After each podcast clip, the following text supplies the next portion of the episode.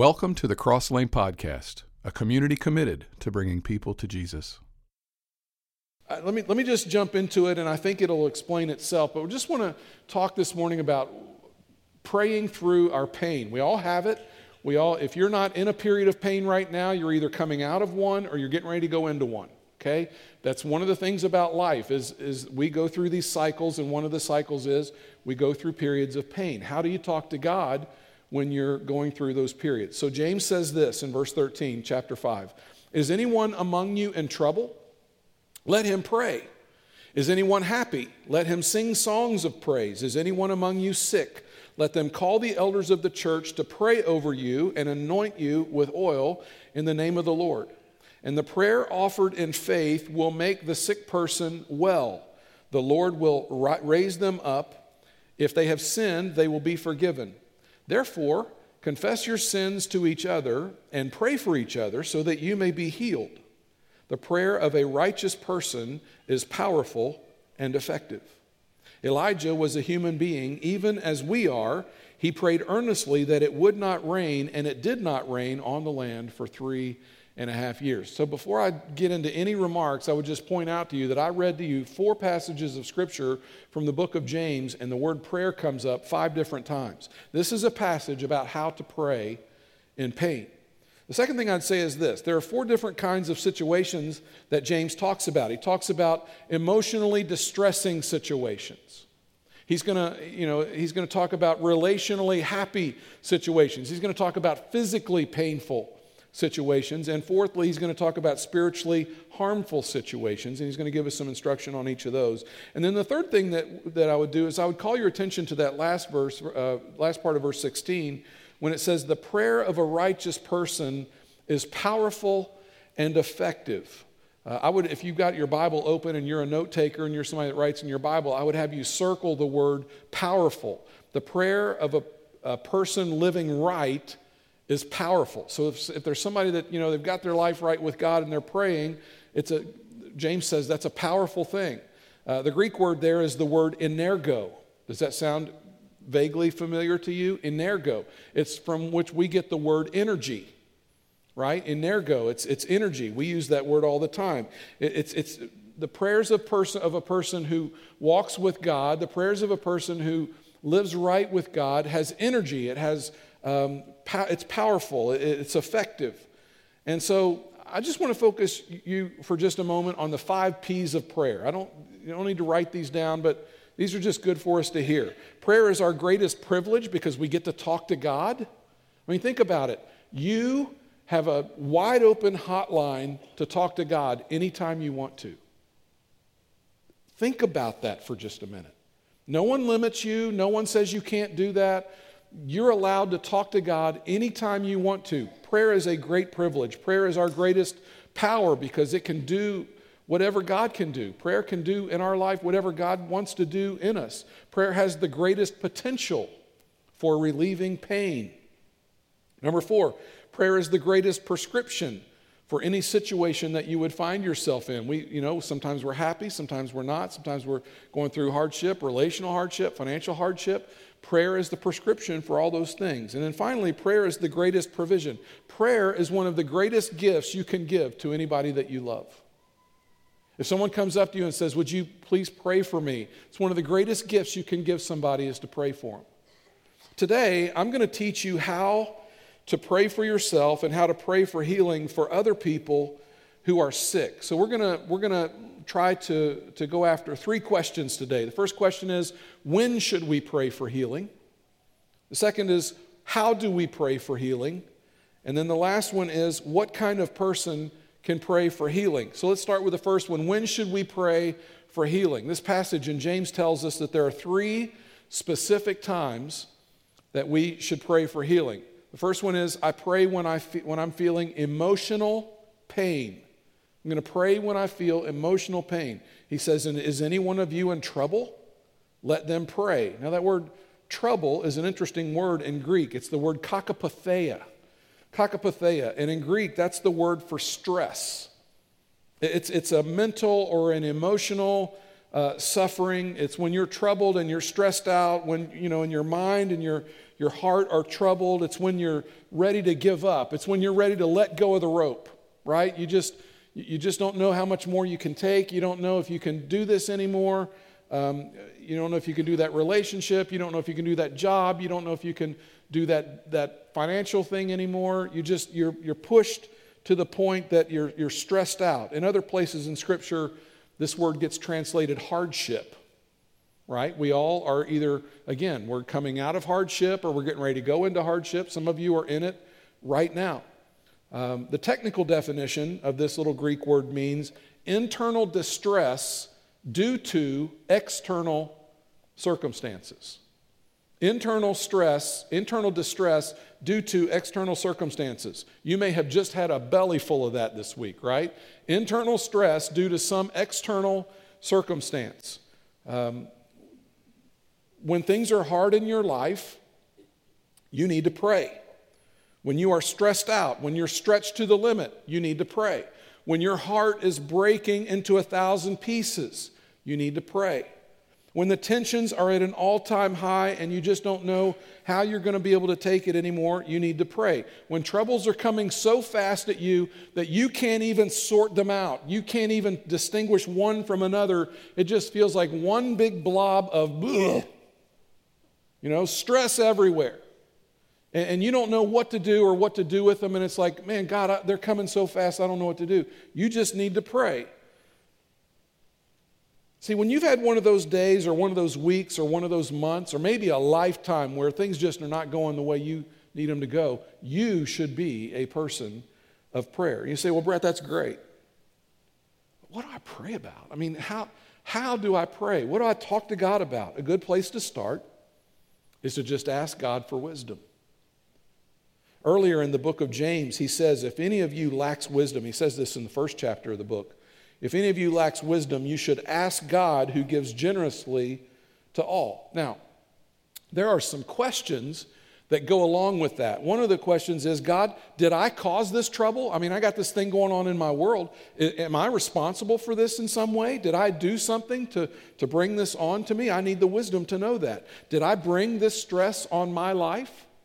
Have I invited this, this unnecessary stress? Would this have happened if I had dealt with something differently in my world. There's a lot of stress in our life that can be self inflicted, right?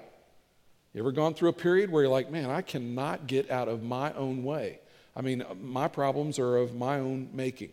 God, are you trying to use this pain to get my attention or to pull me in another direction?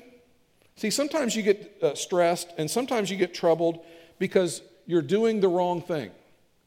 Sometimes the stress comes because you're just not doing what you ought to be doing, or you're trying to do something that you, you shouldn't be doing, and you need to change it. You just need to stop doing the wrong thing. But there are other times when you get stressed out and you're doing the right thing. You, you, you know, you would look at God and you'd say, God, I'm, I'm trying to do the right thing here. And it's possible sometimes that in trying to do the right thing, that the way we're doing it needs to change. It's not that your motive is bad, your motive may be very good. But you, you know, the tack that you're taking, the, the, the, the, strategy that you're using may need to be tweaked or it may need to be changed in some way. And, and, and you know, you just say, God, would you show me?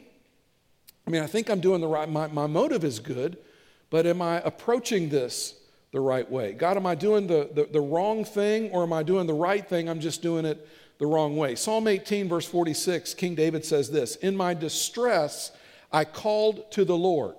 Now, here's what he doesn't say. He doesn't say, In my distress, I turned on the television. He doesn't say that. He does not say, In my distress, I got on Facebook.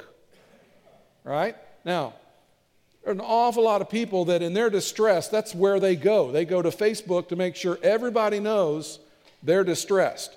In my distress, I ate a large supreme pizza. In my distress, I drank. In my distress, I looked at pornography. You know, in my distress, I took it out on my spouse. In my distress, I made my kids pay for it. Right? There's a lot of things that we can do in our distress. No, he says, in my distress, I called to the Lord. God says, every time you come into stress, talk to me about it. Don't repress it, don't suppress it. I want you to confess it, and I want you to express it. Tell God, When you're troubled, you need to pray. Now, in the passage right before this, in verse 12, he actually talks about not swearing, which is pretty much the default position for a lot of us, right? In our distress and in our pain. I mean, let's just think about it. Pain happens and words happen, right? It's just kind of, you can say that's not you, but it is a lot of us. I just will say.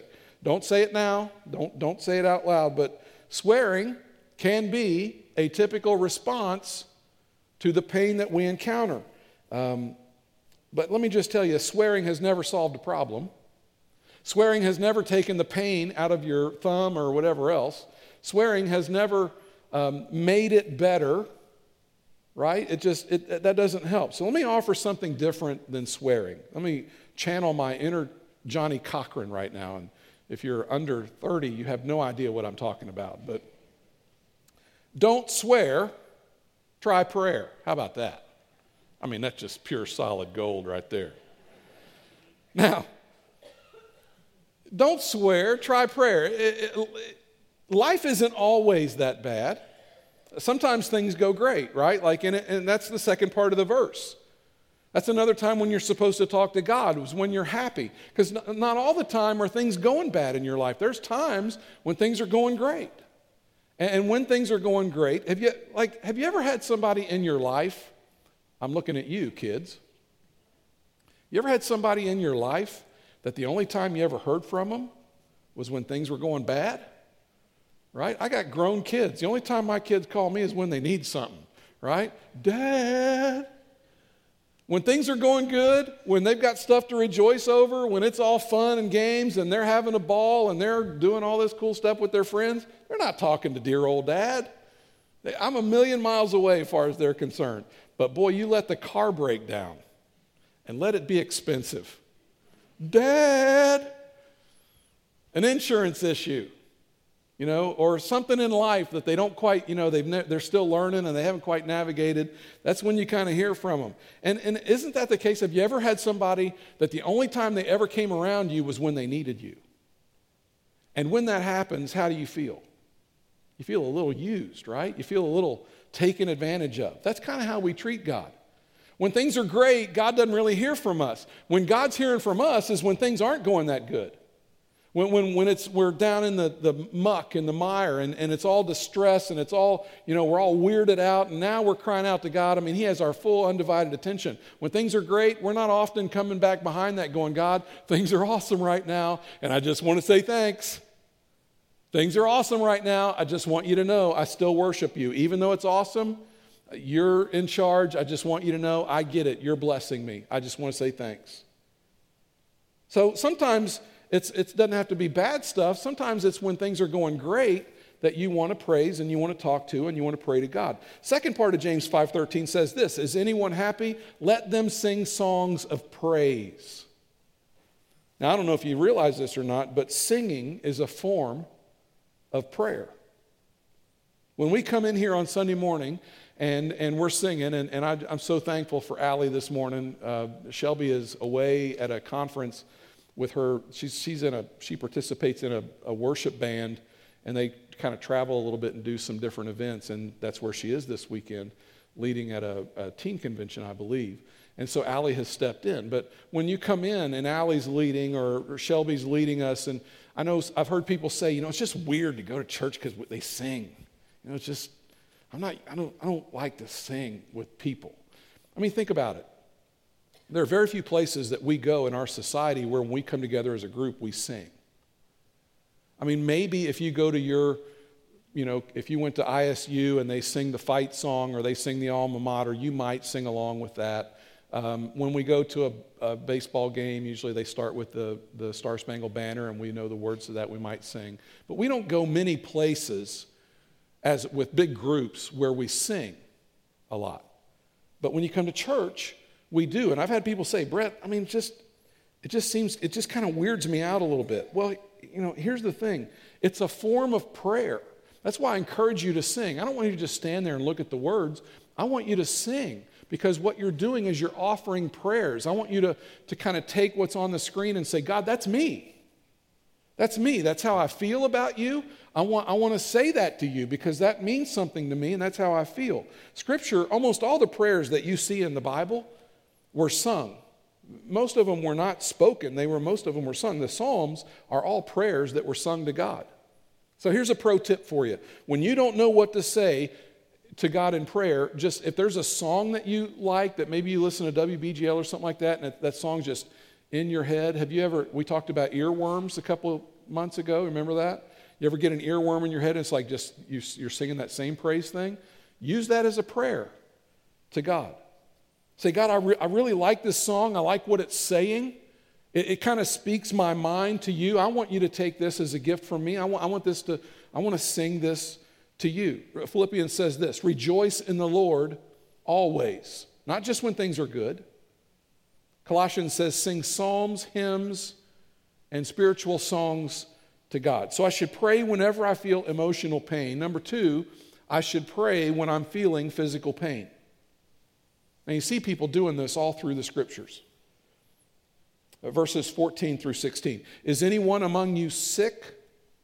Let him call the elders of the church to pray over you and anoint uh, you with oil in the name of the Lord, and the prayer offered in faith will make the sick person well. The Lord will raise them up. Even if, if they have sinned, they will be forgiven. Therefore, confess your sins to each other and pray for each other so that you may be healed. So, when you're sick, you should pray. Now, the word that, that is translated there, sick, really means without strength. That's, that's what we're talking about. It's, it's, um, you're, you're bedridden, okay? This isn't, this is a different, a lot of times when we say we're sick, it's not, it's not this. Um, this is you're so, you're so sick you can't get up out of bed. You're so weak you can't go to work. This is a serious illness. I'm not talking about a cold or, or you know, a virus or indigestion or um, you know, post nasal drip or something like that. This is talking about being really, really sick. The, the, the Greek word that's used here is the word astheneo astheneo, which means major illness. Okay, it's, this is this is this got a bunch of people's attention. Uh, this could be life threatening. This is the word that the Christian Bible uses when it talks about Lazarus got sick. When they told Jesus, hey, your friend Lazarus is sick, what that word translates as major illness. This is not good. He, he's, he's really sick. It's the same word that is used to describe the man, the lame person beside the pool there at Bethesda. And, and he's been there for decades, unable to move. These are serious things. And, and if you're going to ask the elders to come pray for you, which is the Bible states that that's, you know, when you get sick enough, that that's something that you can do. And if you ever called our church and said, hey, I'm so sick, I want the elders to come pray for me, well, that could happen.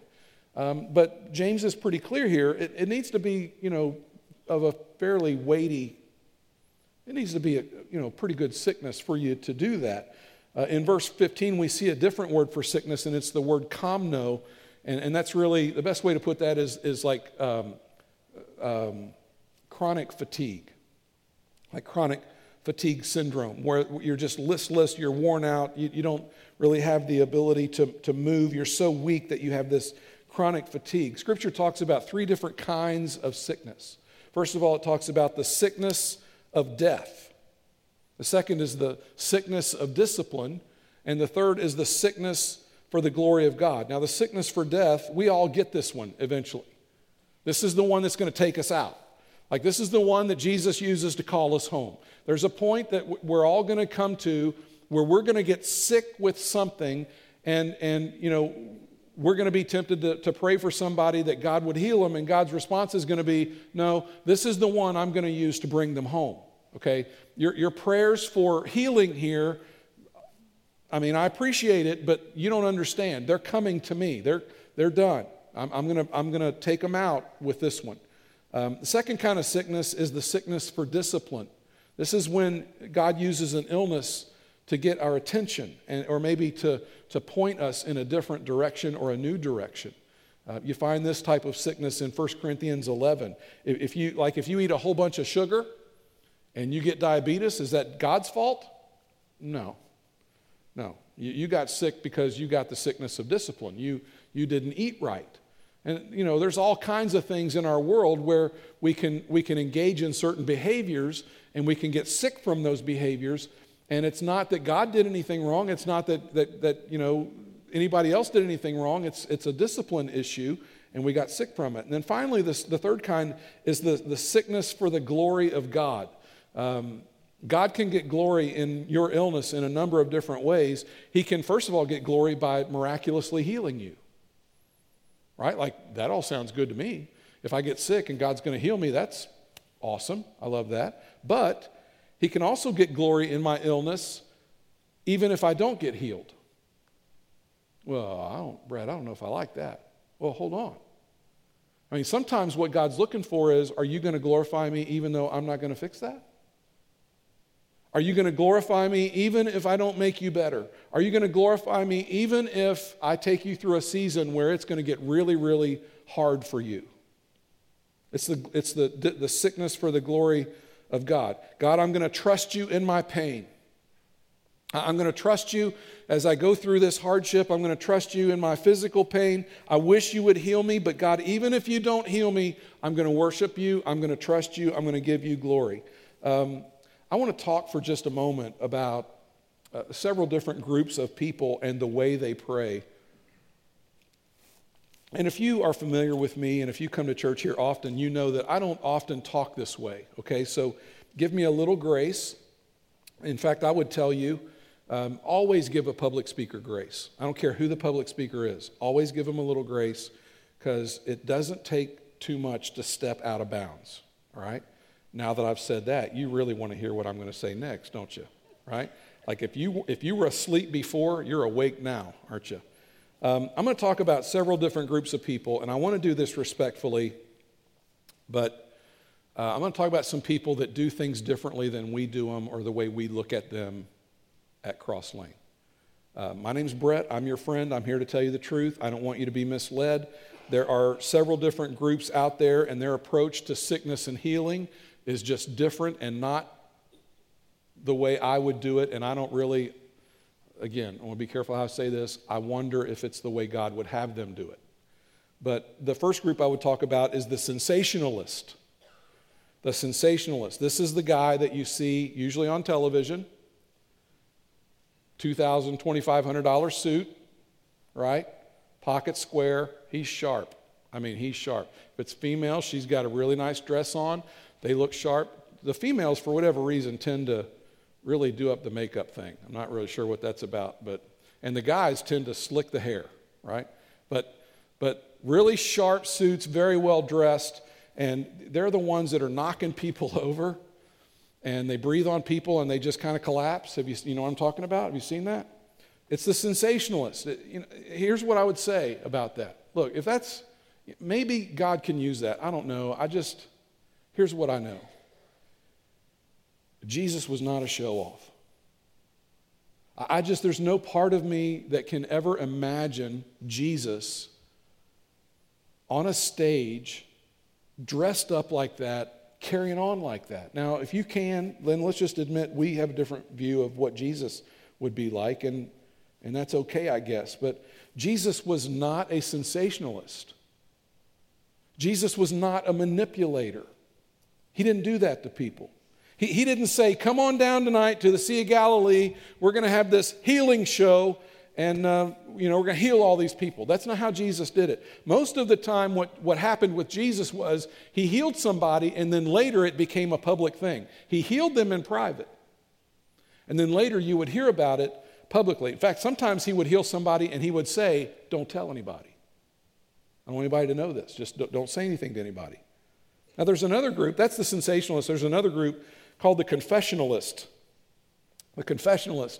And their, their whole thing is um, their name it and claim it. With them, all you have to do is, I'm going to be healed, and God's got to heal you.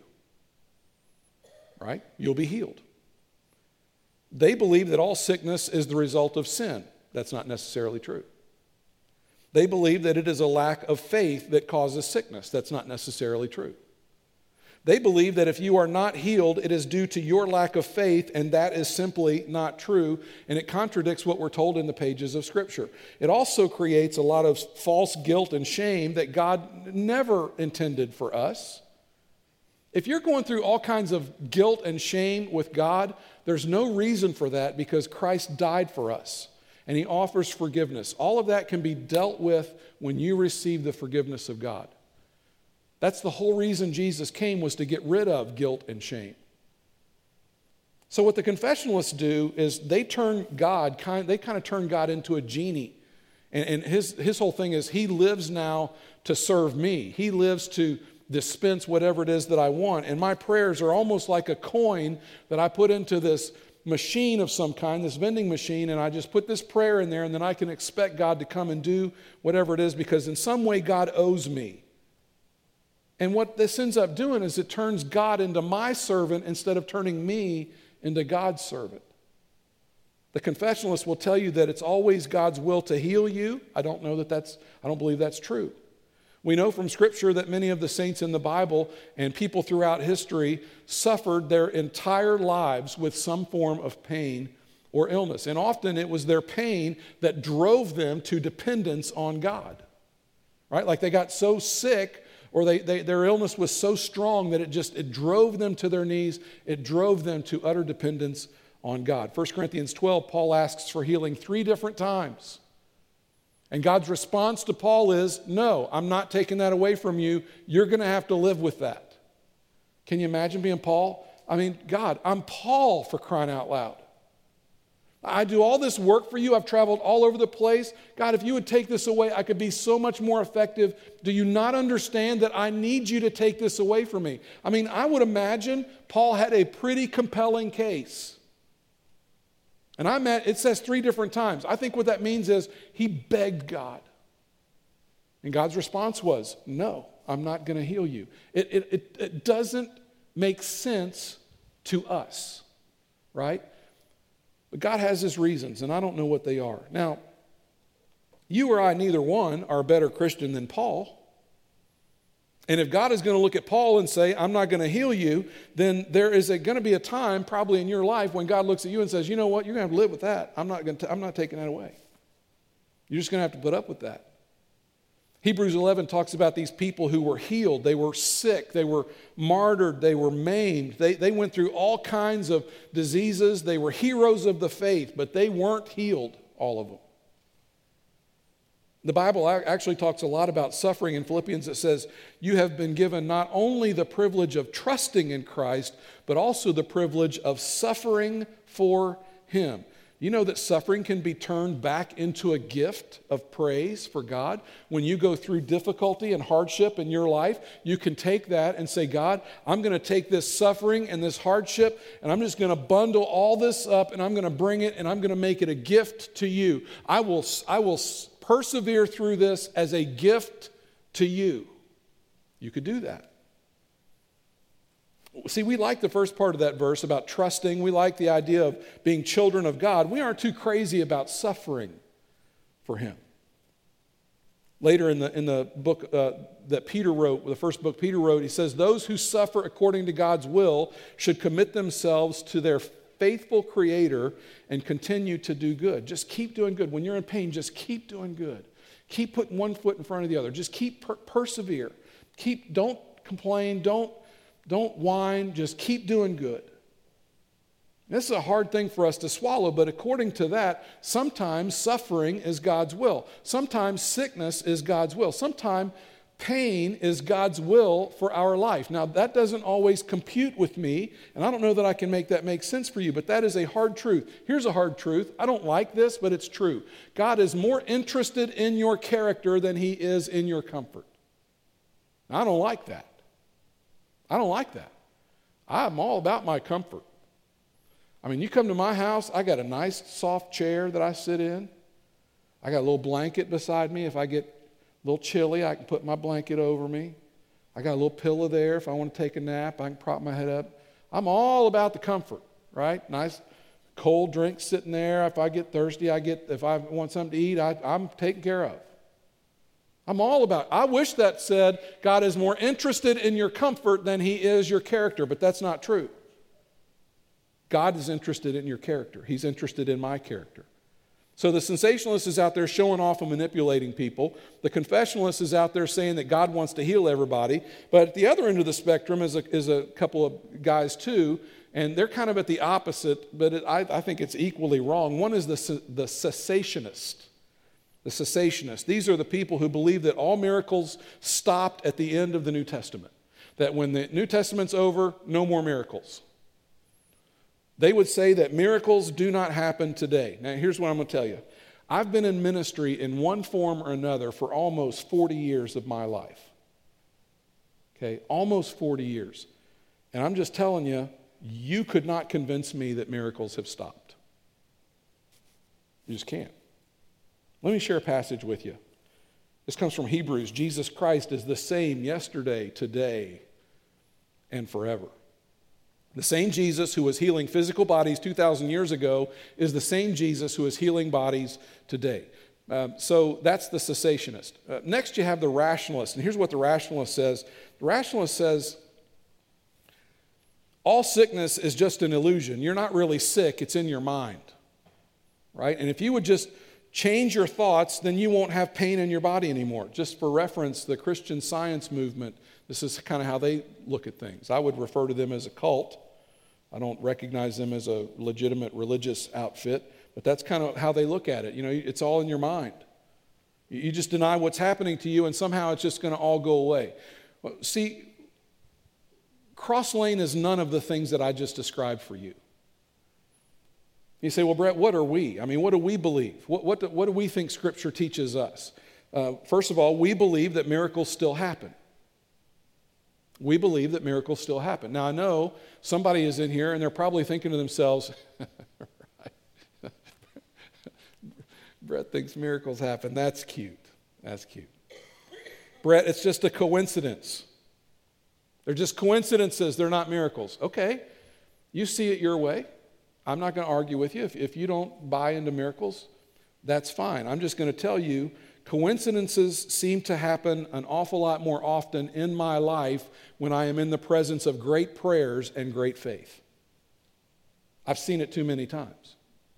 I've, I've been in hospital rooms around people that doctors are saying they are dying. They're dying. And I've watched a group of people say, Oh, you, wanna, you think so? We're about to pray, we're going to find out. I've seen it in my own mother's life. I've seen people walk in here and tell me things, and they're like, Brett, this is not good. And the only way that this gets better is if God steps in. We pray a little bit. Next thing you know, hi ho, you hear, hey, that all worked out. Hmm. That's a great coincidence. Funny how that happens in the presence of great faith and good prayers. So, you know, you don't have to believe in that. I'm just telling you that at Cross Lane, we believe in praying for people. We, there's a list of names on your, you've got a bulletin that's got a list of names. There's, I've got a list in my office of people that I'm praying for.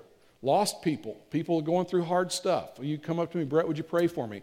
I do my best to go and write that down so that I'm praying for you by name. Coincidences seem to happen a whole lot more often in the presence of faith and prayer. That's all I know. I've just seen an awful lot of coincidences. Dave Butts, who spoke for me last week, was a sick, sick man a year ago, two years ago. Sick. I saw pictures of him on Facebook and I thought to myself, oh my goodness, we're not going to have Dave much longer. He preached for me last week. Miracles are rare. If they happened all the time, they wouldn't be miracles. They are unusual, but I believe they happen, and they just don't happen to everybody, and they don't happen all the time. God does want to heal people. We believe that. But we have to understand that not everyone who wants to be healed will be healed. That's the hard part of this. Even Jesus didn't heal everybody. When he healed the, the lame man at the pool uh, by Bethesda, when you read that story, it's not hard to kind of imagine that Jesus, as he walked to this man or, or got to this man, it's highly likely that he had to walk past a bunch of other people who were also sick. And we're not told that he stopped and touched them all and healed them all. That's not what we're told. He healed one guy that day. Jesus spent a, a lot of time here on, on earth doing ministry, and when he left, there were a lot of sick people that were still here. Jesus did not heal everybody. So I have my, my part to pray, and God has his part. I, am I'm, I'm to pray.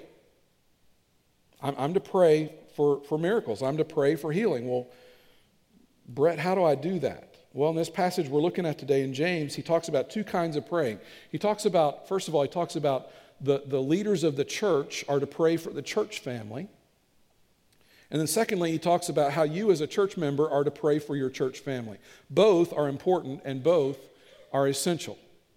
Having your pastors and elders praying for you and having the members uh, of the church pray for each other is a very, very important thing. So, how do we do that? How do we pray for healing? And you're like, man, this is, I've never heard Brett talk this way before.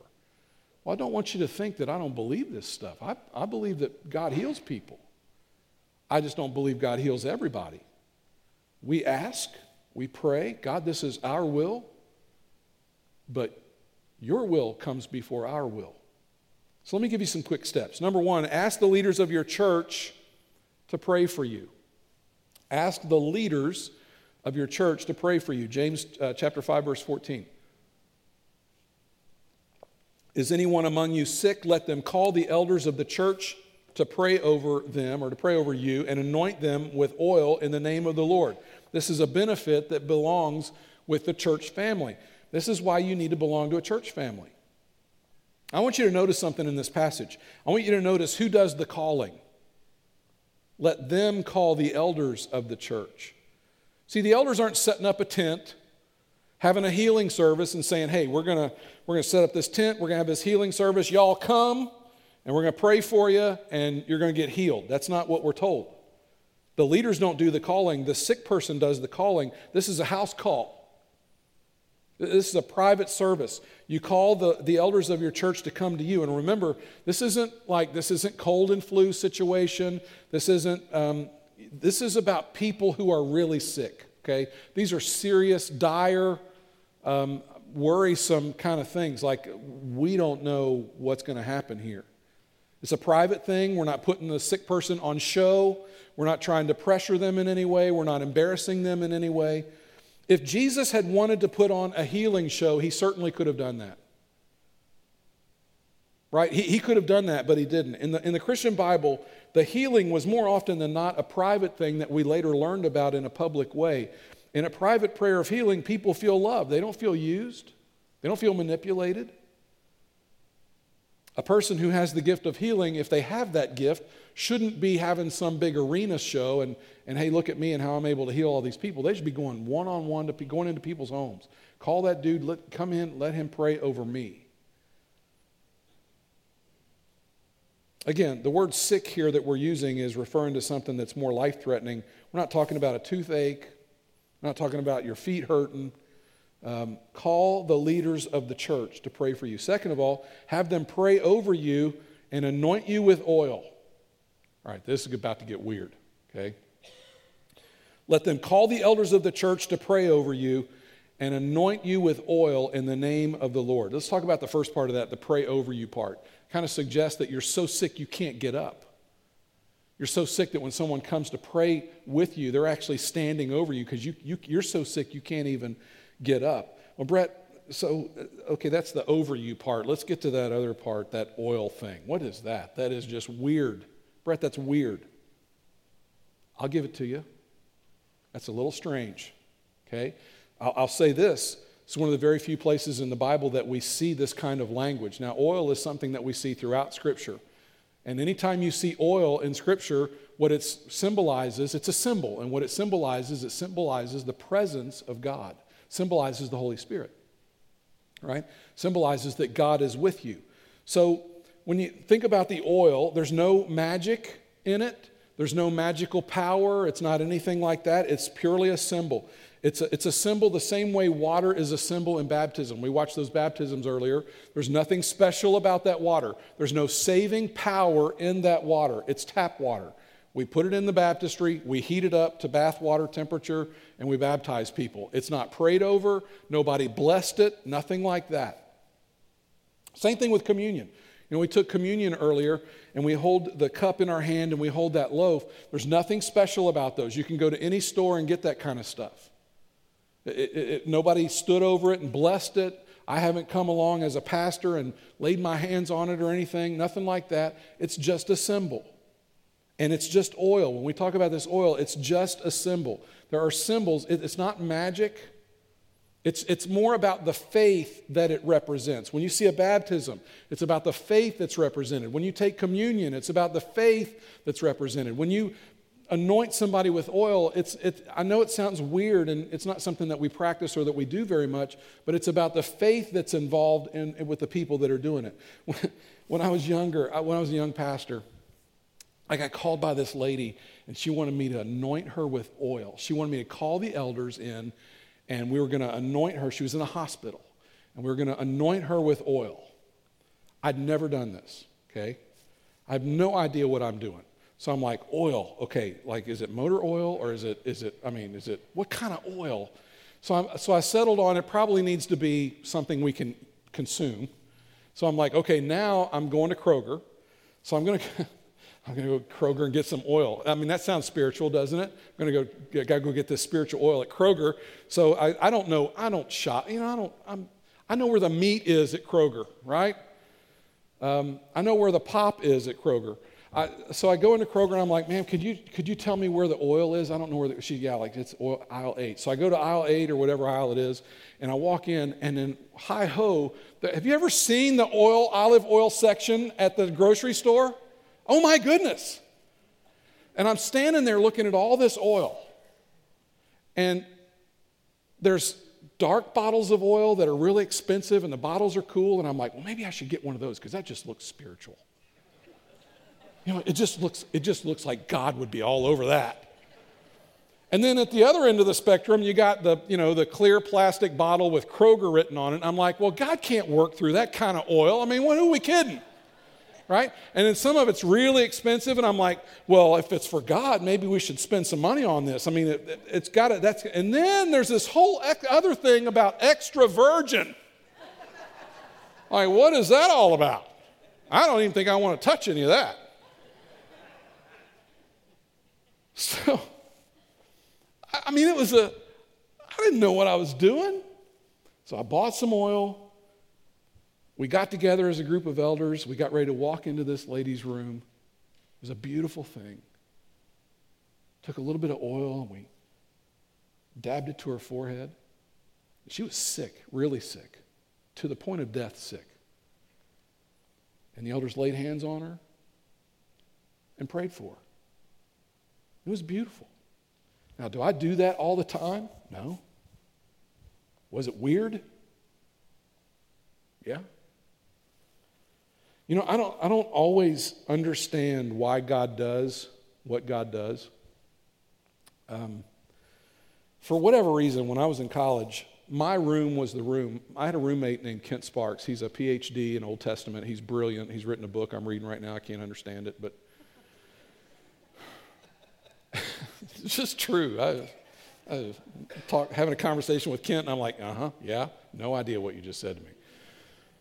But people would come into our room and we would talk. And one of the things that, at that time, one of the things we'd talk about a lot was baptism. And there was all kinds of talk about baptism. And then one day, somebody said, Brett, what do you think? Why baptism? Man, that's just a weird, it's weird. You, you get in this robe, you get in this water, and they baptize you. I mean, it's just weird, isn't it? Weird? I was like, yeah, you know, I, I guess it is. But it just seems to me that God is into, He understands that we need word pictures. We need symbolism. We need, we need to connect it to something. I tell people when you get baptized, and some of you need to do this. Some of you have never been baptized. You need to be baptized. You need to, some of you need to accept Christ and you need to get baptized. But I tell people when you're being baptized, you never physically look more like Jesus than the day you're baptized. What, what you're doing is you're proclaiming, die, you're dying to yourself. What do you do with a dead person? You bury a dead person.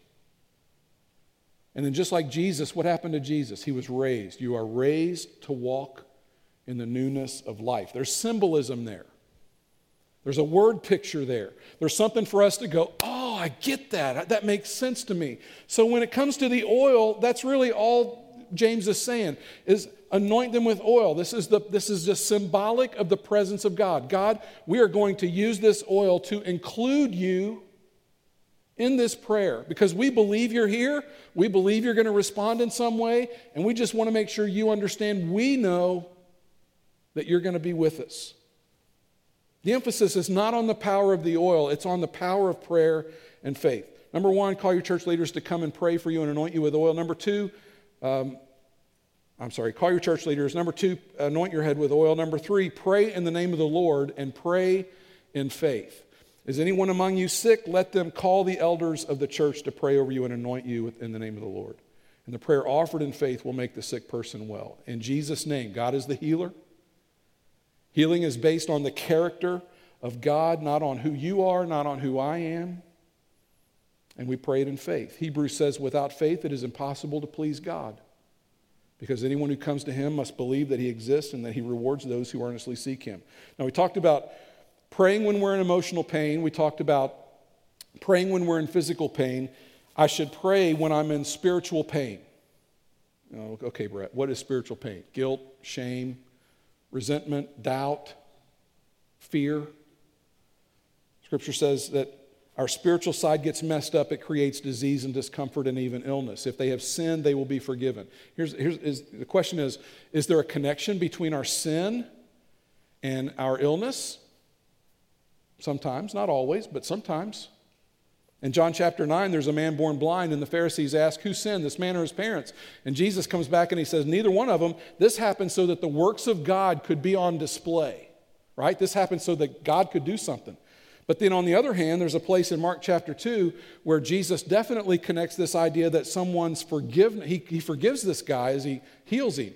And he's definitely putting the two together. You're sick because you did something wrong. Because he says, go and don't do that because you might get even sicker than you were. So there's obviously some connection. We all know this. If we don't take care of our bodies, we get sick. We don't get enough sleep, we get sick. If we don't eat right, we get sick. Whose fault is that? Our sickness sometimes is our fault because we don't take care of ourselves. We're talking about the whole person mental, spiritual, physical, they're all intertwined. But, Brett, why isn't everybody healed? Brett, can't you? Why, why does my grandmother have to suffer like that? Why does my son have to suffer? Brett, why, did, why won't God? I mean, do you, does God get glory? Does God get pleasure out of my son being sick? Here's my answer. Are you ready? I don't know. I don't know. I don't understand why God doesn't say, everybody gets healed. I don't know. We are given a strategy, however, to getting healthy and staying healthy. Verse 16 So then confess your sins to each other, pray for each other so that you may be healed. The prayer of a person living right with God is very powerful and effective. That's why you need to be connected to a church. That's why you need to be involved in life group. This is psychologically sound advice. I want to show you this. Revealing your feelings is the beginning of healing. That is psychologically sound. You need to find somebody, and I don't expect it to be just anybody, but you need to have somebody that loves the Lord and loves you that you can go to and say, Hey, I need to confess to you. I need to get this off my chest. I need to talk to you about this. I'm not right. I had somebody walk up to me this morning and said, I'm not right.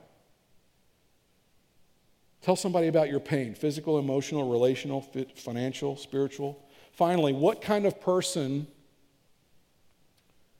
can pray for healing? Does it have to be a special person? Does it have to be a pastor? Does it have to be an elder? Somebody special? Nope. What kind of person can pray for healing? Any believer. You can be used by God to speak healing into somebody else's life. You don't have to be a pastor, you don't have to be anybody special. A lot of people feel inferior and they say things like, "Well, I'm just I'm just I'm not a man or woman of great faith. You know, I can't do that." Of course you're not, neither am I. Oh, Brett, I'm just not worthy. Neither am I. Brad, I'm just having a hard time resisting temptation. Me too. James ends this passage, we're almost done. James ends this passage by bringing up Elijah. He's talking about prayer and he's going on and on about prayer. And then the last verse says Elijah was a human being, even as we are. He prayed earnestly that it would not rain, and it did not rain on the land for three and a half years. It says Elijah was a human being, even as we are. There's one translation that says Elijah was a man just like me. Why does James bring up Elijah? Two reasons. One, Elijah's life was filled with miracles, it was amazing. His life was an amazing life. But we're also told that Elijah was, some, was not some superhero, right? Like he, he, he wasn't some spiritual giant. He wasn't special. He was just an ordinary guy like you and me. Praying for healing is not just for the spiritual elite. It's not just for pastors and elders and missionaries and people like that. It is your right. It is your blessing. It is your honor. It is your responsibility to pray. Elijah was a man just like us. He had to overcome fear. He had to overcome an anger problem. Elijah was lonely. He was worried. He went through emotional burnout. He was a man just like us. Here's the lesson you don't have to be perfect to be an effective prayer. You don't have to be perfect to sometimes get some answers from God. My dream is that Cross Lane would be a place where people pray and they believe that when they pray, God hears those prayers. And sometimes God moves into action to do miraculous things. And sometimes God says, you know what? There's something for you to learn here. I'm going to leave that just the way it is. And my prayer would be that we'd be the kind of church that we're okay with that. We get it. We understand. Okay, God, you're in charge, not me. Now, the service is over. We're done. I'm going to pray. And in a minute, when I pray and say amen, you are dismissed. But there's going to be a weird thing happen at the end. If you're here this morning and you've got something going on and you would like to be prayed for, like it's serious for you and you want to be prayed for, I'm going to have some people down front and they've got oil today. We got, oh, we got the oil today. I got it. And we're inviting God's presence. We always do, but we're going to symbolize it today with oil. They will have a little vial of oil, and they're going to listen to your prayer request, and they will pray with you and anoint your head with oil and pray over you. The rest of you, when I say amen, if, if that's not something you need or you want to participate in, just simply leave. That's fine. It's no problem. But first service, we had several people that came forward and, and were prayed over. So that's available to you at the end of the service today. All right? So I'm going to pray. When I say amen, you're free to go. But I want to pray over all of you, all right? Let's pray. Father, we've come today to lift up your name, to honor you, to worship you. You, you are huge in our life. We wouldn't come to church if you weren't. We're interested. We love you. We, we want to honor you. And God, we there's not a single one of us in here that's got this figured out. There's not a single one of us that's perfect. We are failures. We, we fall flat on our face. Father, we are sinners and we confess it. God, we know you love us. We know that you died on a cross and you forgive us, and so we live free. We are free. Lord, there's people that walked in here this morning and the world's falling apart. There's people that walked in here this morning and people they love are sick. There's people that walked in here this morning and they don't really know what they're going to do next. And they're just bewildered. They're tired. They're stressed out. They're emotional. And Lord, if they're really honest, they're just about ready to let go of the rope. I want to lift them up to you. Ask you to bless them. Take their hand. Let them know that you're present. Let them know that you know they're in pain. Give them the strength. Father, if you would, heal it, make it better. Father, there's other people that walked in here. They've got not a care in the world this morning. Everything is up and to the right. Life is going great. And we give you great praise. Father, you are awesome. You are great and greatly to be praised, and we honor and we worship you. And Lord, you've given us a beautiful day today. We're going to go out. It's going to be pretty weather. Thank you. Thank you for being our God. Thank you for loving us like you do. Thank you for Jesus. Father, would you use us this week, even in the weirdness, even when we do things like use oil, which is not something we normally do. It's weird for us. But we want to step into it, Father. because it's something you talk about in your word? Help us to be your representative in your place to pray for the people that need to be prayed for. Give us great faith, Father. It's in Jesus' name we pray. Amen.